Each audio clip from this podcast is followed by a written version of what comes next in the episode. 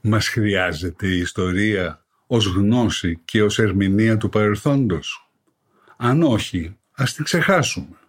Αν όμως την επικαλούμαστε κάθε τόσο, αν πανηγυρίζουμε για κάθε λογής ιστορικές επαιτίους, αν αγανακτούμε και ξεσηκωνόμαστε για ζητήματα ιστορικού χαρακτήρα, τότε πρέπει τουλάχιστον να γνωρίζουμε ιστορία.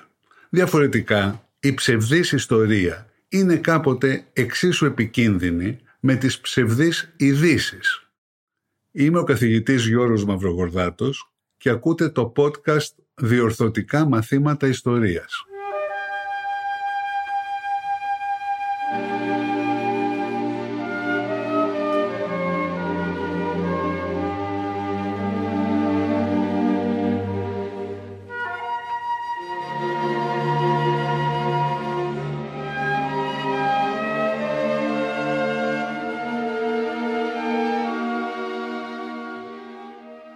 Την αρχική τους προσήλωση στον βενιζελισμό, η συνείδηση της ιδιαιτερότητάς τους σε συνδυασμό με πιεστικές βιωτικές ανάγκες και εκρηκτικά ζητήματα όπως τα χρέη και οι αποζημιώσεις δημιουργούσαν τις προϋποθέσεις για χωριστικές τάσεις εκ μέρους των προσφύγων. Δηλαδή για τη χειραφέτησή τους από κάθε προηγούμενη πολιτική ταύτιση και για την προώθηση των δικών τους ιδιαίτερων συμφερόντων με αυτόνομη και καιροσκοπική πολιτική δράση. Αυτές τις χωριστικές τάσεις τις διευκόλυνε ο κατακαιρματισμός των ίδιων των προσφύγων ανάλογα με τη χώρα, την περιοχή και τον τόπο προέλευσης. Για τους πρόσφυγες ήταν διαρκής ο πειρασμός να εκπληστηριάσουν τη συμπαγή και καθοριστική ψήφο τους στον πρώτο πλειοδότη, δηλαδή στο κόμμα ή στον πολιτικό που κάθε φορά υποσχόταν περισσότερα σε σχέση με τα αιτήματά τους. Αιτήματα που από την ίδια τους τη φύση ήταν αδύνατο να ικανοποιηθούν ποτέ ολοκληρωτικά και τελειωτικά. Με αυτές τις συνθήκες αναπτύχθηκε ένα ιδιαίτερο είδος προσφύγων πολιτευτών και δημαγωγών που έγιναν γνωστοί με το κακόφημο όνομα προσφυγοπατέρες. Αυτοί προσπαθούσαν να αποκτήσουν τον έλεγχο της προσφυγικής ψήφου προκειμένου να την εξαργυρώσουν με μέτρα ευνοϊκά για τους πρόσφυγες ή και για πιο στενά ιδιωτελή συμφέροντα. Αντίστροφα ήταν σχεδόν ακατανίκητος ο πειρασμός για μη πρόσφυγες πολιτικούς να ερωτοτροπούν με την προσφυγική ψήφο και να προβάλλονται ως οι κατεξοχήν προστάτες και χορηγοί των προσφυγικών συμφερόντων. Η περίπτωση αυτή αφορά όχι μόνο τοπικούς πολιτευτές, αλλά και φυσιογνωμίες εθνικής εμβέλειας, όπως ιδίως ο Νικόλαος Πλαστήρας και ο Γεώργιος Κονδύλης. Από την πλευρά τους, οι πρόσφυγες ήσαν εξαιρετικά ευάλωτοι στη δημαγωγία και αποδείχθηκαν επανειλημμένα διαθέσιμοι για τα πιο αλλοπρόσαλα πολιτικά εγχειρήματα. Στη διάρκεια της μονόπλευρης τέταρτης συντακτικής συνέλευσης που εξελέγει τον Δεκέμβριο του 1923 με αποχή των αντιβενιζελικών αλλά με μαζική συμμετοχή των προσφύγων, χωριστικές τάσεις εκδηλώθηκαν σε αρκετές περιπτώσεις από τους 43 πρόσφυγες που ήσαν μέλη της συνέλευσης. Το 1924, 20 από αυτούς, μαζί με τρεις γηγενείς, ίδρυσαν το Εθνικό Δημοκρατικό Κόμμα για τη συστηματική υποστήριξη τοπικών και προσφυγικών ζητημάτων και πρόσφεραν την αρχηγία τους στον Κονδύλι. Λίγο αργότερα τοπικές οργανώσεις του κόμματος στην Ανατολική Μακεδονία ιδίως στη Δράμα και στην Καβάλα, ένοπλες και αποτελούμενες κυρίως από πρόσφυγες, θα χρησιμοποιηθούν από τον Κονδύλη ως Υπουργό Εσωτερικών για την καταστολή απεργιών και την τρομοκράτηση των εργατών σε ένα εγχείρημα με τυπικά φασιστικά χαρακτηριστικά. Πρόσφυγες συνέχισαν να είναι διαθέσιμοι για φασιστικά εγχειρήματα. Όπως φαίνεται, πρόσφυγες κυρίως αποτελούσαν την πιο σημαντική φασιστοειδή και αντισημιτική οργάνωση στη Βόρεια Ελλάδα που ονομαζόταν Εθνική Ένωση Ελλάς, πιο γνωστή ως 3Ε. Στους πρόσφυγες επίσης υπολόγιζε ο Πλαστήρας για το αυτοσχέδιο πραξικόπημά του στις 6 Μαρτίου 1933 την επαύριο των εκλογών που κέρδισαν οι αντιβενιζελικοί. Είπε στον Βενιζέλο ότι θα πήγαινε στους συνοικισμούς να ξεσηκώσει τους πρόσφυγες και να τους φέρει στο κέντρο της Αθήνας για να ζητήσουν την εγκαθίδρυση δικτατορίας. Τι είπε ο Πλαστήρας, θα κάνουμε ό,τι και στην Ιταλία, που χάρη στον φασισμό προοδεύει. Αν το σχέδιο αυτό είχε υλοποιηθεί, θα επρόκειτο τελικά για πραξικόπημα περισσότερο φασιστικό παρά στρατιωτικό. Ο Κονδύλης από την πλευρά του εμφανίστηκε ως απομηχανής θεός την παραμονή των εκλογών του 1926 όταν για πρώτη φορά προσφυγικά αιτήματα έγιναν κεντρικό ζήτημα προεκλογικής αντιπαράθεσης. Αφορούσαν την άμεση πληρωμή των προσφυγικών αποζημιώσεων που είχαν καθυστερήσει εξοργιστικά. Οργανώσεις που εκπροσωπούσαν κυρίως τους αστούς πρόσφυγες απειλούσαν με αποχή αν δεν άρχιζαν αμέσως οι πληρωμές. Άλλες προσφυγικές ομάδες απειλούσαν να κατεβάσουν χωριστούς προσφυγικούς συνδυασμούς. Από την πλευρά των αντιβενιζελικών, ο Μεταξάς, που ήταν τότε αρχηγός του κόμματος των ελευθεροφρόνων, υποσχόταν άμεση πληρωμή των προσφυγικών αποζημιώσεων. Η κατάσταση άλλαξε μόνο όταν η Εθνική Τράπεζα κάτω από την ασφικτική πίεση της κυβέρνησης Κονδύλη και των Βενιζελικών συμφώνησε τελικά να αρχίσει τις πληρωμές αποζημιώσεων. Τέσσερες μόλις μέρες πριν από τις εκλογές. Οι ενδιαφερόμενες προσφυγικές οργανώσεις κάλεσαν τότε να υπερψηφιστεί μαζικά η Ένωση Φιλελευθέρων ενώ αποσύρονταν οι περισσότεροι χωριστοί προσφυγικοί συνδυασμοί. Έτσι μόνο τερματίστηκε ο Βενιζελικός εφιάλτης το 1926. Η θριαμβευτική επάνωδος του Βενιζέλου το 1928 δεν άφησε περιθώρια για χωριστικές προσφυγικές κινήσεις. Τέτοιες κινήσεις ξανάρχισαν ωστόσο την παραμονή των γερουσιαστικών εκλογών του 1929 απειλώντας για μία ακόμη φορά με αποχή των προσφύγων αν δεν αναλαμβανόταν προεκλογικά δέσμευση για πλήρη αποζημίωσή τους. Ο Βενιζέλος αντιστάθηκε στεναρά στις πιέσεις αυτές και εκ των υστέρων συμπέρανε ότι δεν είχε υποστεί απώλειες για αυτό το λόγο. Τα πράγματα όμως έφτασαν σε κρίσιμη καμπή τον Ιούνιο του 1930, όταν ο Βενιζέλος παρουσίασε τη σύμβαση της Άγκυρας στη Βουλή για άμεση επικύρωση. Η συζήτηση κράτησε τέσσερις μέρες και αποδείχθηκε καθοριστική για το μέλλον. Παρόλο που η πλειονότητα των προσφύγων βουλευτών υποτάχθηκε απρόθυμα στην κομματική πειθαρχία του κόμματος φιλελευθέρων με το οποίο είχαν εκλεγεί, μερικοί προσφυγοπατέρες αποστάτησαν και κατάγγελαν τη συμφωνία ως ξεπούλημα των προσφυγικών δικαιωμάτων. Ο Βενιζέλος όχι μόνο υπερασπίστηκε τη σύμβαση, αλλά και τόνισε κατηγορηματικά ότι το όραμα της πλήρους αποζημίωσης έπρεπε να εγκαταληφθεί οριστικά και να αντικατασταθεί από το όραμα της πλήρους αποκατάστασης όλων των προσφύγων.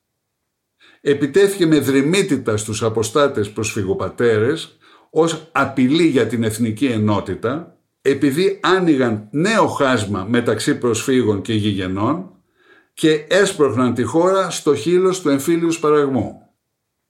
Από τους βενιζελικούς αρχηγούς κομμάτων, τόσο ο Γεώργιος Καφαντάρης όσο και ο Κονδύλης αντιτάχθηκαν στη σύμβαση, φανερώνοντας έτσι την πρόθεσή τους να επιζητήσουν προσφυγική υποστήριξη στο μέλλον.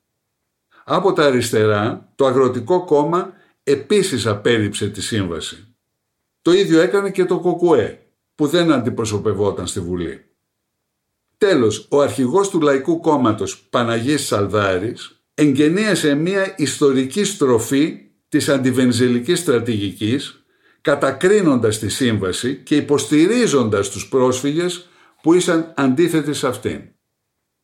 Με αριστοτεχνική ακροβασία ισορροπιστή καταδίκασε τον διακανονισμό με την Τουρκία τόσο επειδή μεγάλωνε την οικονομική επιβάρυνση των γηγενών όσο και επειδή απεμπολούσε την νόμιμη απέτηση των προσφύγων για πλήρη αποζημίωση.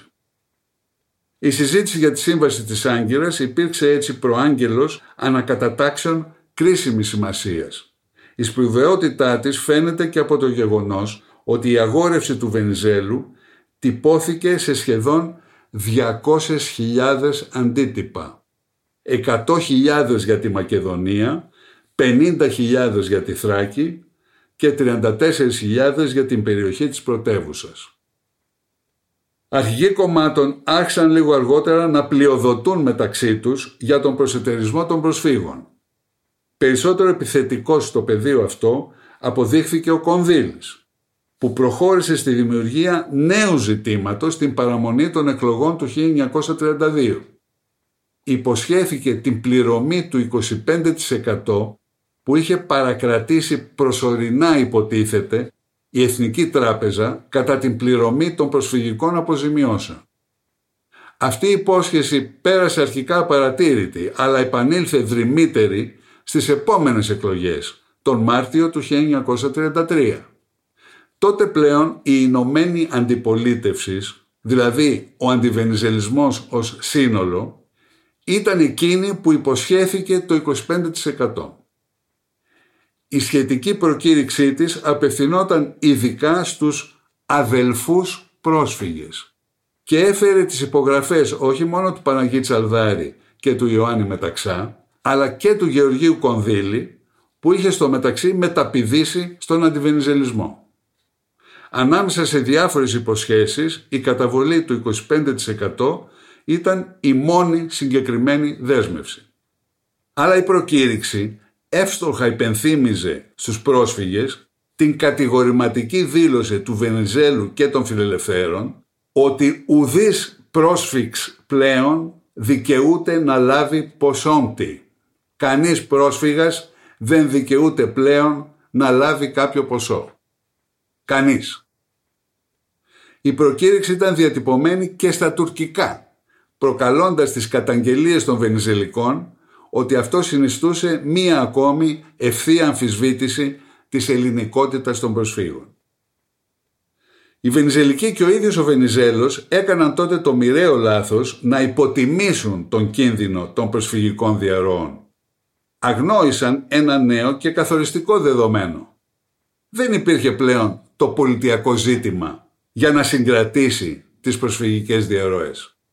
Είχαν ήδη φροντίσει να εμπεδοθεί η εντύπωση ότι η αβασίλευτη δημοκρατία δεν κινδύνευε πια. Κατάγγειλαν λοιπόν την αντιβενιζελική προπαγάνδα ως προσβολή και ύβρι για τους πρόσφυγες αφού άφηνε να εννοηθεί ότι η ψήφος τους μπορούσε να εξαγοραστεί με υλικά ωφέλη. Η υποτίμηση του κινδύνου από τους Βενιζελικούς είχε καταστρεπτικά αποτελέσματα. Αρκετοί πρόσφυγες παρασύρθηκαν από το δόλωμα του 25% ώστε να χαρίσουν την εκλογική νίκη στον αντιβενζελισμό. Οι Βενζελικοί έχασαν τις 20 από τις 21 κρίσιμες έδρες των Αθηνών για λιγότερες από 2.000 ψήφους. Οι διαρροές προσφύγων ήσαν ασφαλώς περισσότερες.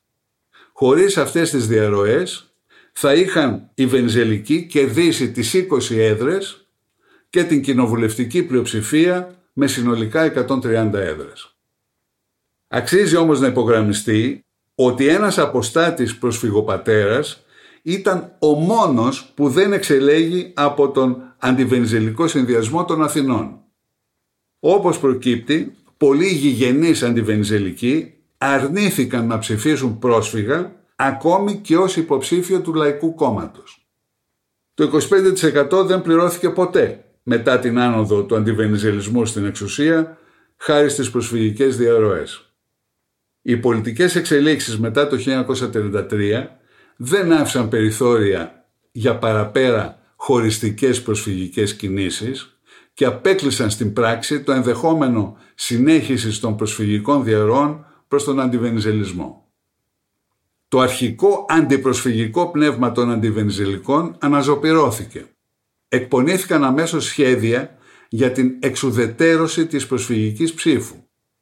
Ένα ήταν η μετατροπή των προσφυγικών συνοικισμών σε ιδιαίτερους δήμους με απόσπασή τους από τους δήμους της Αθήνας, του Πειραιά, της Θεσσαλονίκης, του Βόλου και ούτω καθεξής. Το σχέδιο ονομάστηκε χλεβαστικά μπακλαβαδοποίηση από τους Βενιζελικούς επειδή η χάραξη των ορίων των νέων δήμων ήταν τόσο αυθαίρετη από δρόμο σε δρόμο ώστε σε μία τουλάχιστον περίπτωση ο χάρτης θύμιζε τις στρώσεις μπακλαβά. Εξού μπακλαβαδοποίηση.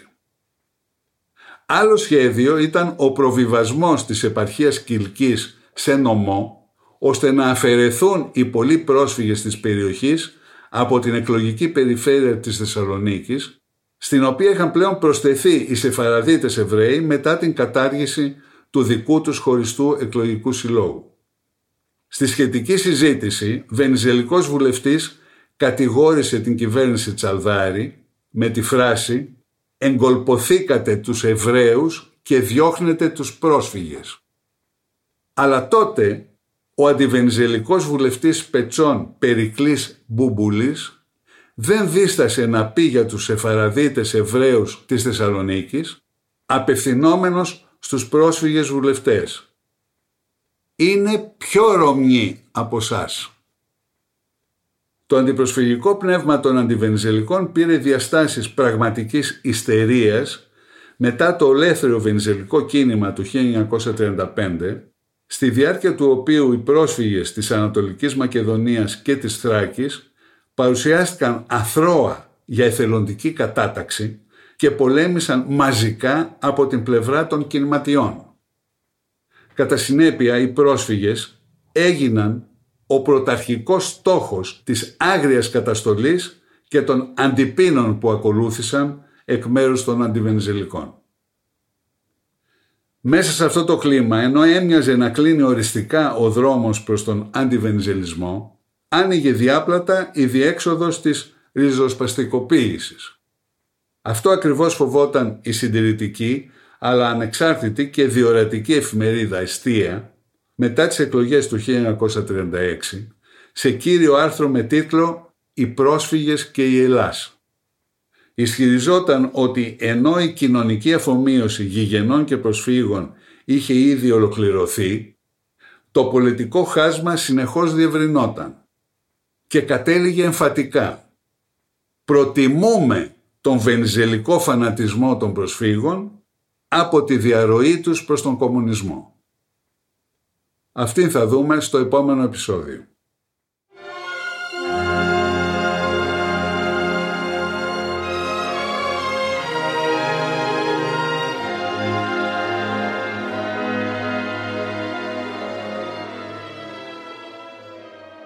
Περισσότερες λεπτομέρειες και βιβλιογραφικές αναφορές μπορείτε να βρείτε στο βιβλίο μου μετά το 1922 «Η παράταση του διχασμού» που κυκλοφορεί από τις εκδόσεις Πατάκη.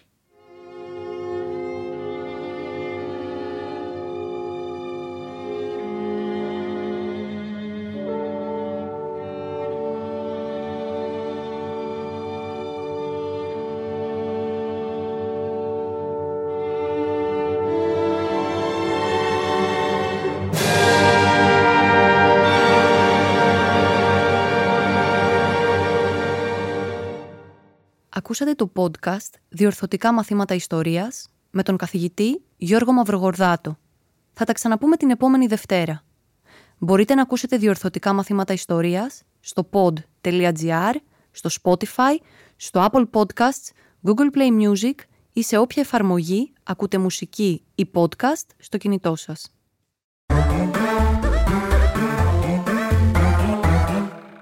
Pod.gr. Το καλό να ακούγεται.